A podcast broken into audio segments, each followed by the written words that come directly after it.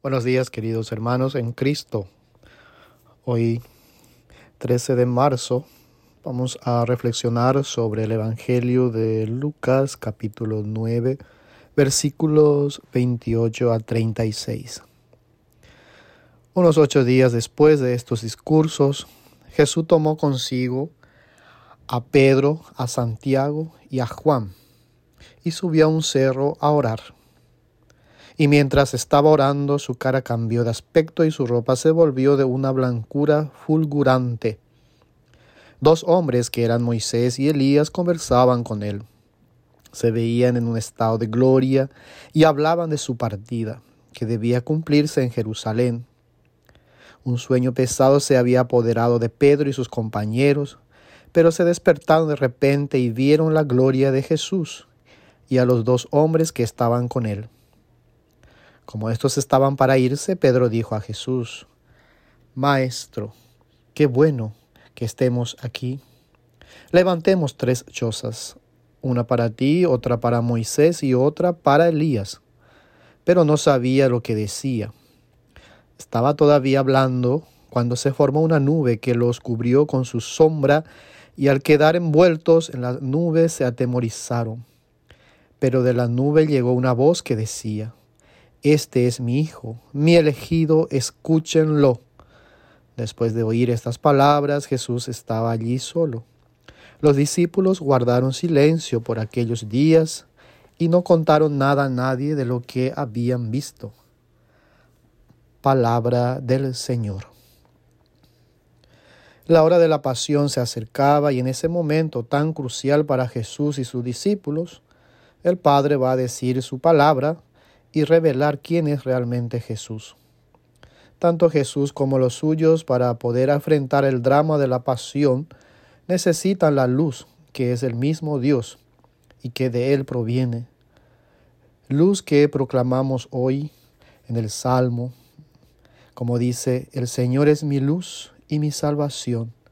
¿A quién temeré? El Salmo 27.1. ¿Qué ocurrió en la transfiguración? Los discípulos de forma inesperada vieron que se les revelaba una indescriptible dimensión oculta de Jesús. Su persona pareció brillante, fulgurante, y no encontraron palabras para expresar lo que allí experimentaron.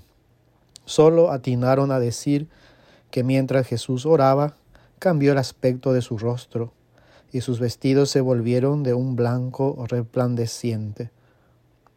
Aquella experiencia sirvió para resaltar la verdadera identidad de Jesús. Fue una revelación de su gloria, del resplandor de su ser divino. Al mismo tiempo, los apóstoles ven que la ley, representada en la figura de Moisés, allí presente, quedaba superada en la nueva alianza de Dios con los hombres, que el Hijo de Dios venía a establecer y que todo lo anunciado por los profetas, allí representados por Elías, hallaba su cumplimiento pleno en Jesús.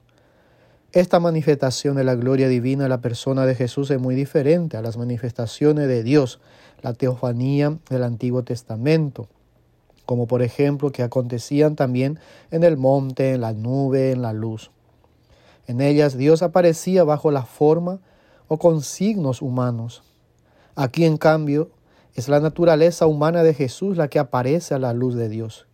Ya no es Dios que desciende, sino la humanidad que asciende y participa de la gloria de Dios. Al mismo tiempo, la transfiguración sirvió para fortalecer la fe de los seguidores de Jesús, representados en los tres discípulos más cercanos a Jesús. Los mismos tres que tomará consigo en el momento dramático de su agonía en el huerto de los olivos. Ellos, los que serán testigos de aquella angustia mortal que le hará sudar gotas de sangre, son ahora testigos de una vivencia deslumbrante, la vivencia de su gloria de Hijo único del Padre, lleno de gracia y de verdad. Más tarde, a la luz de la resurrección, comprenderán que aquel Jesús que vieron clavado en la cruz era el mismo Jesús que habían visto en el monte revestido de luz y reconocido por el mismo Dios como su Hijo elegido. La gloria que entonces vieron en su rostro transfigurado será la gloria que brillando con todo su esplendor convertirá la cruz en el trono del resucitado, desde el cual como Señor ensalzado juzga al mundo.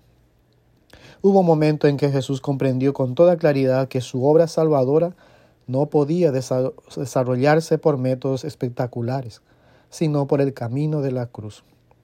Jesús libremente, en obediencia al Padre, identificó su mención redentora con la del siervo de Dios manso y humilde de corazón, que ama tanto a sus hermanos hasta sufrir con ellos y dar su vida por su salvación, por su redención.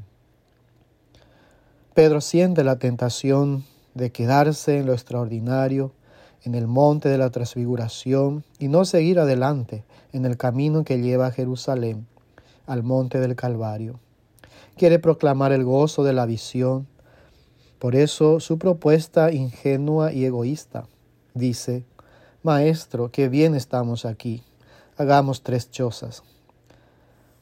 En efecto, lo decisivo para Jesús y para el discípulo no se limita a lo que acontece en el monte, sino que debe prolongarse a lo que sucede después en la vida de cada día, que es donde uno ha de demostrar su fidelidad al camino trazado y al cumplimiento de la voluntad divina, su vocación.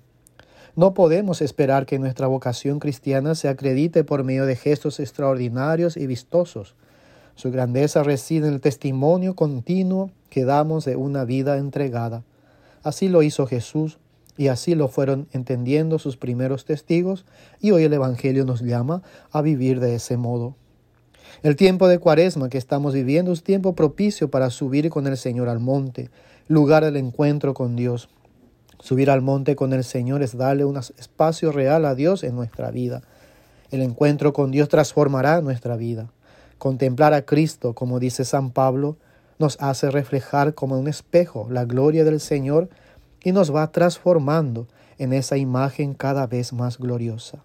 Por eso cuaresma es mirar en nosotros y ver la transfiguración del Señor que cambia nuestra manera de ser, nuestra manera de pensar y nuestra manera de vivir.